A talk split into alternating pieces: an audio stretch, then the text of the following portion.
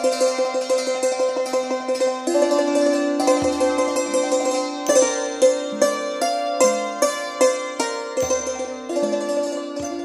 ฎแห่งกรรม เรื่องที่ 147 ชาติกับเยาวชน เยาวชนของชาติในปัจจุบัน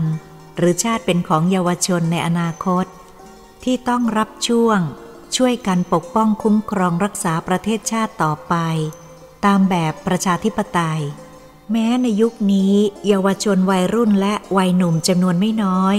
ได้ประพฤติตนขาดศีลธรรม ได้ประกอบกรรมทำชั่ว มีจิตใจเหี้ยมโหดดุร้ายเกินความคาดหมาย ที่เราท่านได้เคยคิดว่าจะเป็นไปได้ เพียงแต่เมื่อพลเมืองดีเห็นการกระทำของนักล้วงกระเป๋า เกิดอารมณ์โกรธแค้น ก็แสดงความเหี้ยมโหด ใช้อำนาจป่าเถื่อน ยิ่งกว่าสัตว์ที่ดุร้าย ได้พากันบุกเข้าไปรุมทำร้ายพลเมืองดีผู้นั้นถึงแก่ความตาย ข่าวนี้ได้แพร่ออกมาทางหนังสือพิมพ์ และข่าววิทยุทางอากาศทำให้ผู้มีจิตใจเป็นธรรมรู้ข่าวนี้พากันตะลึง ไม่นึกว่าจะรุนแรงเช่นนี้ แม้แต่สัตว์ป่าที่ดุร้าย เมื่อคนไม่ไปเบียดเบียนรังแกมันก่อน ส่วนมากเมื่อเห็นคนก็มักจะวิ่งหนี หากถูกทำร้ายหรือจนตรอกมันก็จะหันมาสู้ นี่เป็นคนรู้จักผิดชอบชั่วดี แต่ขาดศีลธรรม มนุษยธรรม ขาดความเมตตาปราณี จึงมีใจเหี้ยมโหด ดุร้ายอมหิต เพียงเห็นพลเมืองดีมาขัดขวางการกระทำชั่วก็โกรธ แม้แต่ในรถโดยสารประจำทางซึ่งมีผู้คนมากมาย ก็ยังกล้าบุกขึ้นไปรุมทำร้ายพลเมืองดีถึงแก่ความตาย ไม่เกรงกลัวกฎหมายบ้านเมือง อาญาแผ่นดิน ไม่เกรงบาปกรรมจะตามสนอง คิดแต่จะใช้อำนาจป่าเถื่อนทำอะไรตามใจชอบ มีอารมณ์รุนแรง คิดว่ามารุมกันทำร้ายฆ่าคนตายสมใจแล้ว ก็จะมีความภาคภูมิใจ ที่ได้อวดฝีมือที่เก่งกล้าสามารถ เพื่อเด่นเพื่อดัง เมื่ออวดอำนาจฆ่าคนได้แล้ว คราวหลังต่อไปจะไม่ได้มีใครกล้ามากีดขวาง เพราะกลัวอำนาจเถื่อน พวกนี้ไม่เคยคิดหน้าคิดหลัง เมื่อฆ่าคนตายแล้วก็มีเหตุการณ์อะไรเกิดขึ้นกับพวกตน สิ่งที่เห็นได้ชัดก็คือเงาชั่วติดตัว เป็นผู้ร้าย หลังจากฆ่าคนแล้วทางบ้านเมืองก็จะติดตามจับกลุ่มมาลงโทษ ความดีและความภาคภูมิใจไม่มีเหลือตามที่คิดไว้ สิ่งที่เกิดขึ้นแทนก็คือความหวั่นหวาดกลัวผิด คอยหลบหนีอาญาแผ่นดิน อยู่ไม่เป็นที่คอยสะดุ้งหวาดกลัวทั้งวัน เวลาหลับ เวลาตื่น จิตคิดกังวลฟุ้งซ่าน กลัวเงาแห่งกรรมชั่ว ที่ทำผิดกำลังติดตามสนอง ประสาทเสีย คอยหลอกล้อนทุกเวลาทั้งกลางวันและกลางคืน แผ่นดินแคบลงทุกที เพราะเจ้าหน้าที่คอยสกัดจับ หมดความอิสระเสรีเช่น มนุษย์ผู้บริสุทธิ์ทั้งหลาย ที่ไม่มีความผิด นี่ก็เห็นชัดว่ากรรมชั่วตามสนองคนทำชั่วทำให้เกิดทุกข์ขึ้นในความรู้สึกทางจิตใจใต้สำนึกอยู่ตลอดเวลา แม้ตนจะยังไม่ถูกจับก็ดี เมื่อเห็นคนแปลกหน้าก็ผวาหวาดสะดุ้งกลัว คิดว่าเขาจะมาจับตัว คอยหนีไม่มีวันสิ้นสุด ความรู้สึกผลทางใจก็เป็นกรรมหนักอย่างมหันเพราะกรรมที่ตนได้ทำลายชีวิตผู้เป็นพลเมืองดี ก่อนจะลงมือทำลายชีวิตผู้บริสุทธิ์ ควรมีสติคิดถึงใจเขาใจเราว่า หลังจากที่เราทำร้ายชีวิตพลเมืองดีแล้ว จะมีอะไรเกิดขึ้นกับเราและครอบครัวของผู้ตาย เพราะทุกคนย่อมมีพ่อแม่บุตรภรรยาเป็นที่รัก เมื่อมาตายลงเช่นนี้ ทางครอบครัวญาติพี่น้องจะรู้สึกอย่างไร เมื่อพ่อแม่ต้องเสียลูกที่รัก ภรรยาต้องเสียสามี บุตรเล็กๆ ต้องเสียบิดา ความรู้สึกเศร้าโศกในครอบครัวญาติพี่น้องจะมีมากเพียงใด ถ้าได้นึกได้คิด จิตใยยังเป็นมนุษย์ธรรมดา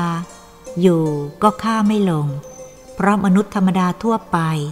จิตใจย่อมมีความเมตตากรุณาสงสาร คิดเอาใจเขามาใส่ใจเรา ก็ไม่สามารถจะทนเห็นความทุกข์ หนักตกอยู่กับครอบครัวผู้ตาย ซึ่งเป็นเพื่อนมนุษย์ด้วยกัน ถ้าผู้ตายเป็นพ่อบ้าน เป็นผู้ที่หากินทางสุจริต หาเลี้ยงครอบครัวแต่ผู้เดียวแบบหาเช้ากินข้ามหลักฐานไม่มั่นคงนัก และต้องให้การศึกษาแก่ลูกๆ เมื่อขาดพ่อไปแล้ว ชีวิตในครอบครัวก็เหมือน เรืออยู่กลางแม่น้ำที่ขาดหางเสือ เพราะเด็กต้องขาดการศึกษา บางครั้งก็อาจจะขาดอาหารอดอยาก คิดว่าทางการควรพิจารณาดูแลครอบครัว พลเมืองดีเหล่านี้ให้มากขึ้น หากฐานะญาติพี่น้องดี ก็คงจะต้องเลี้ยงดูให้การศึกษาต่อไป แต่ลูกที่ขาดพ่อภรรยาที่ขาดสามี พ่อแม่ที่ขาดลูก จะหาความอบอุ่นทางใจ ความสุขได้ยาก หากผู้ตายมีพ่อแม่ที่อยู่ในวัยชรา ต้องอาศัยอยู่ในความดูแล เลี้ยงดูของบุตรผู้มีความกตัญญูเมื่อพ่อแม่รู้ว่าลูกที่ได้อาศัยได้จากไปแล้ว จะรู้สึกอย่างใดภรรยาผู้ตายก็คงไม่สามารถจะรับภาระเลี้ยงดูบุตร ให้การศึกษาต่อไปเหมือนสามีเมื่อยังมีชีวิตอยู่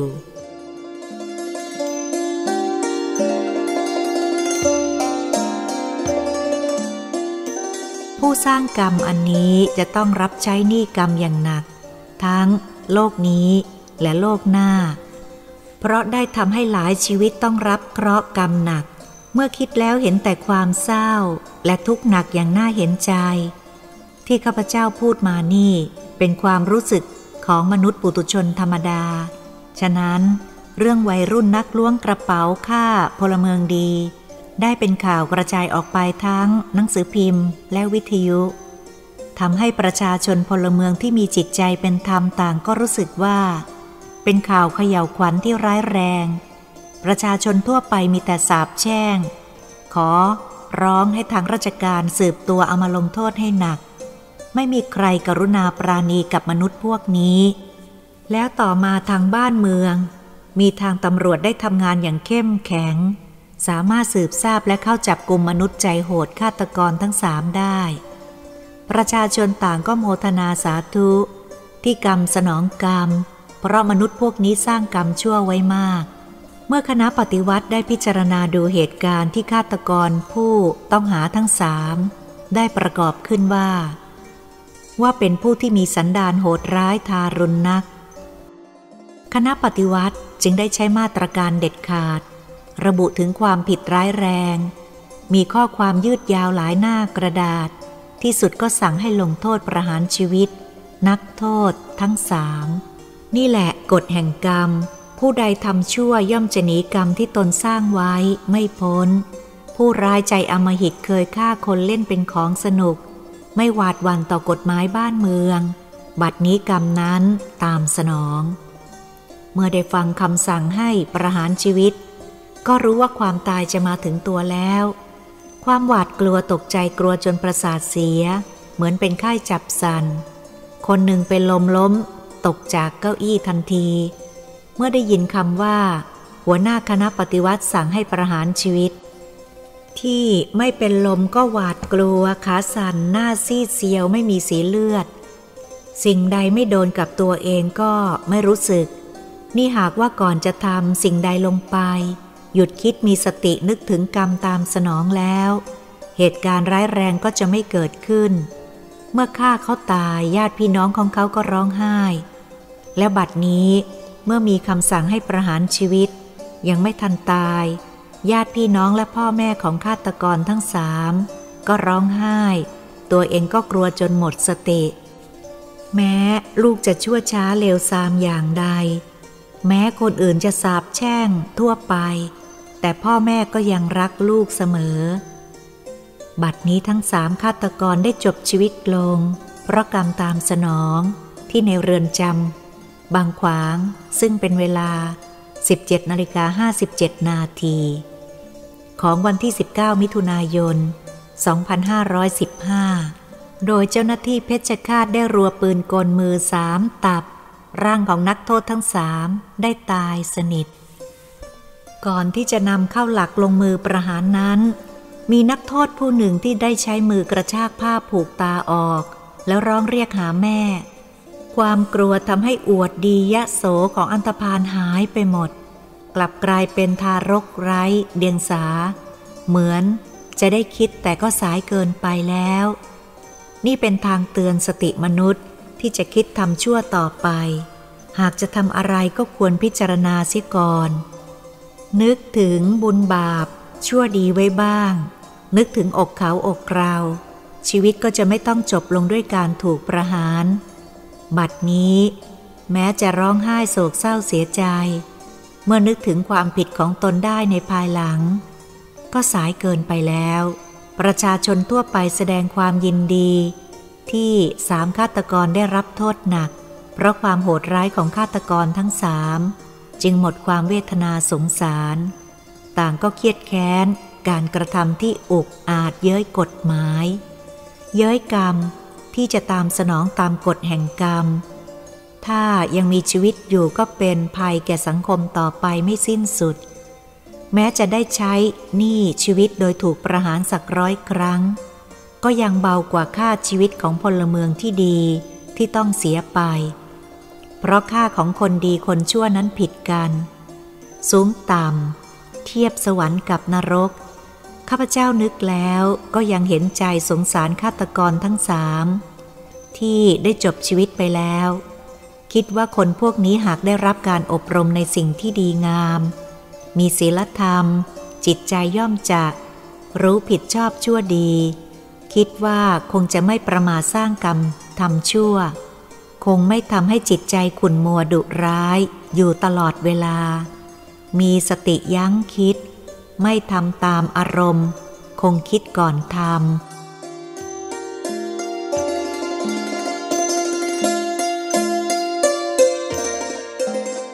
นี่ชี้ให้เห็นว่า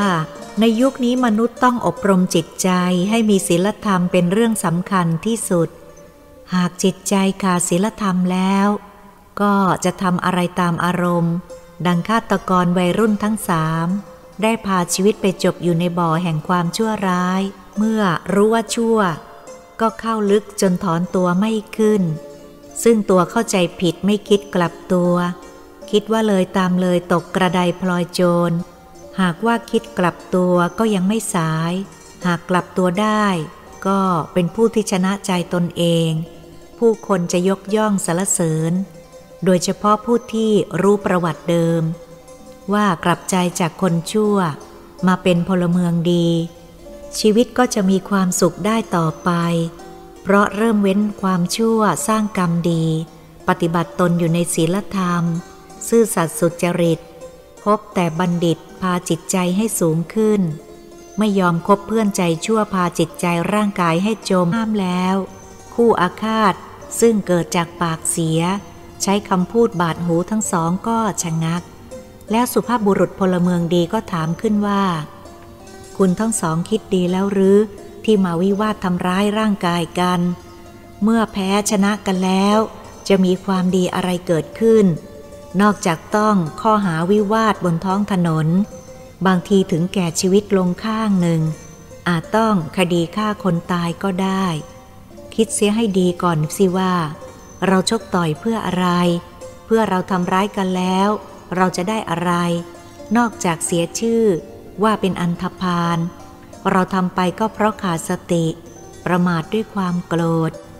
ก็เพียงเกิดอารมณ์จากคำพูดหยาบคายจากปากสองสามคำเท่านั้น อีกฝ่ายอารมณ์เสียพูดอะไรระบายอะไรออกมาอย่างไม่รู้ตัว เพราะข้ามถนนไม่ได้ บางคนทนฟังไม่ได้ ไม่ทันคิดก็เกิดอารมณ์ร้อน รุนแรง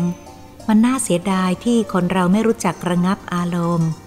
จึงทำให้เรื่องเล็กๆ กลายเป็นเรื่องใหญ่โตถึงขั้นตายได้ ท่านสุภาพบุรุษผู้นั้นยังพูดอะไรอีก ผมฟังห่างได้ยินชัดบ้าง ไม่ชัดบ้าง เพราะผู้คนกำลังมา หยุดยืนมุงดูมากขึ้นทำให้เจ้าหน้าที่ตำรวจต้องวิ่งมาระงับเหตุ แต่เมื่อไม่มีอะไรเกิดขึ้นก็มายืนฟังคอยที แต่คู่วิวาททั้งสอง ยืนฟังเหมือนครูใหญ่สอนเด็ก ผมคิดว่าแกคงมีของดี หรือณจังงัง จึงทำให้คนทั้งสองคนงงลืม ข้อวิวาทชกต่อยไปชั่วคราว เพราะทุกครั้งเคยเห็นทั้งสองฝ่ายปรีเข้าหากัน ไม่พูดพร่ำทำเพลง ถามชื่อแท้เคยเห็นแต่ง้างกำปั้น แล้วก็พันตูกันเลย จนกว่าจะแพ้ชนะหรือตำรวจมารวบทั้งสองคนไปปรับหมายที่โรงพักสำหรับรายนี้แปลกประหลาด ผมนึกชมสุภาพบุรุษผู้นี้แกกล้าจริง ๆ คิดว่าแกคงมีของดีทีเด็ด จึงห้ามหยุดได้ทันที และแรกๆผมยังจำคำพูดของแกได้อย่างชัดเจนจับใจว่า คุณทั้งสองควรจะรู้ไว้ด้วยว่า พระบาทสมเด็จพระเจ้าอยู่หัว ได้ทรงรับสั่งว่า ให้พวกเราชาวไทยจงสมานสามัคคี เพื่อเป็นกำลังของชาติ ต่อจากนั้นแล้วแกก็พูดอะไรอีกผมก็จำไม่ได้ เพราะคนมุงมากขึ้น เห็นชายหนุ่มผู้ขับรถยนต์คลายอารมณ์โกรธลงได้ ชายหนุ่มจะพูดอะไรบ้าง ผมก็ได้ยินไม่ชัด ผมไม่กล้าเดาเพราะอยู่ห่าง แต่เห็นสีหน้ายิ้มแย้มและยกมือไหว้ลาสุภาพบุรุษพลเมืองดีผู้นั้น แล้วก็ขึ้นรถขับไป ส่วนชายหนุ่มผู้เดินถนนนั้นไม่ทราบว่าแก แทรกคนไปทางไหน เห็นจะนึกละอายใจที่ใช้คำพูดไม่สุภาพ จนเกือบต้องเสียเวลา เจ็บตัว และไปโรงพัก ถูกปรับเพราะการวิวาทบนท้องถนนหลวง แต่ผมบังเอิญได้ยินชายผู้หนึ่งเล่าให้ผู้ยืนที่นั่นฟังว่า รู้จักชายหนุ่มปากเสียผู้นั้นดีว่าติดยาเสพติด คงอารมณ์เสียเพราะอยากจะเสพติดก็เป็นได้ นี่แหละครับ ยาเสพติดอาจทำให้คนจิตฟุ้งซ่าน อารมณ์เสียง่าย เป็นเรื่องหนึ่งที่น่าคิด ผมนับถือสุภาพบุรุษผู้เป็นพลเมืองดีผู้นั้นมาก แต่น่าเสียดาย ผมไม่ทราบชื่อเสียงของท่าน เพราะเมื่อชายหนุ่มขึ้นรถไปแล้ว พวกไทยมุงทั้งหลายก็แยกย้ายกันไป ผมไม่ทราบว่าท่านไปทางไหน ข้าพเจ้าได้ฟังก็ได้คิด จึงอยากจะนำมาเล่าไว้ในที่นี้เพื่อให้เป็นประโยชน์ เพราะคิดแล้วก็เห็นว่า ความสามัคคีนี้ปัจจุบันเป็นเรื่องสำคัญของชาติ หากชาติใดมีความรักสามัคคีปรองดอง ก็เป็นพลังยิ่งใหญ่ แม้จะมีคนน้อยก็สามารถเอาชนะคนมากได้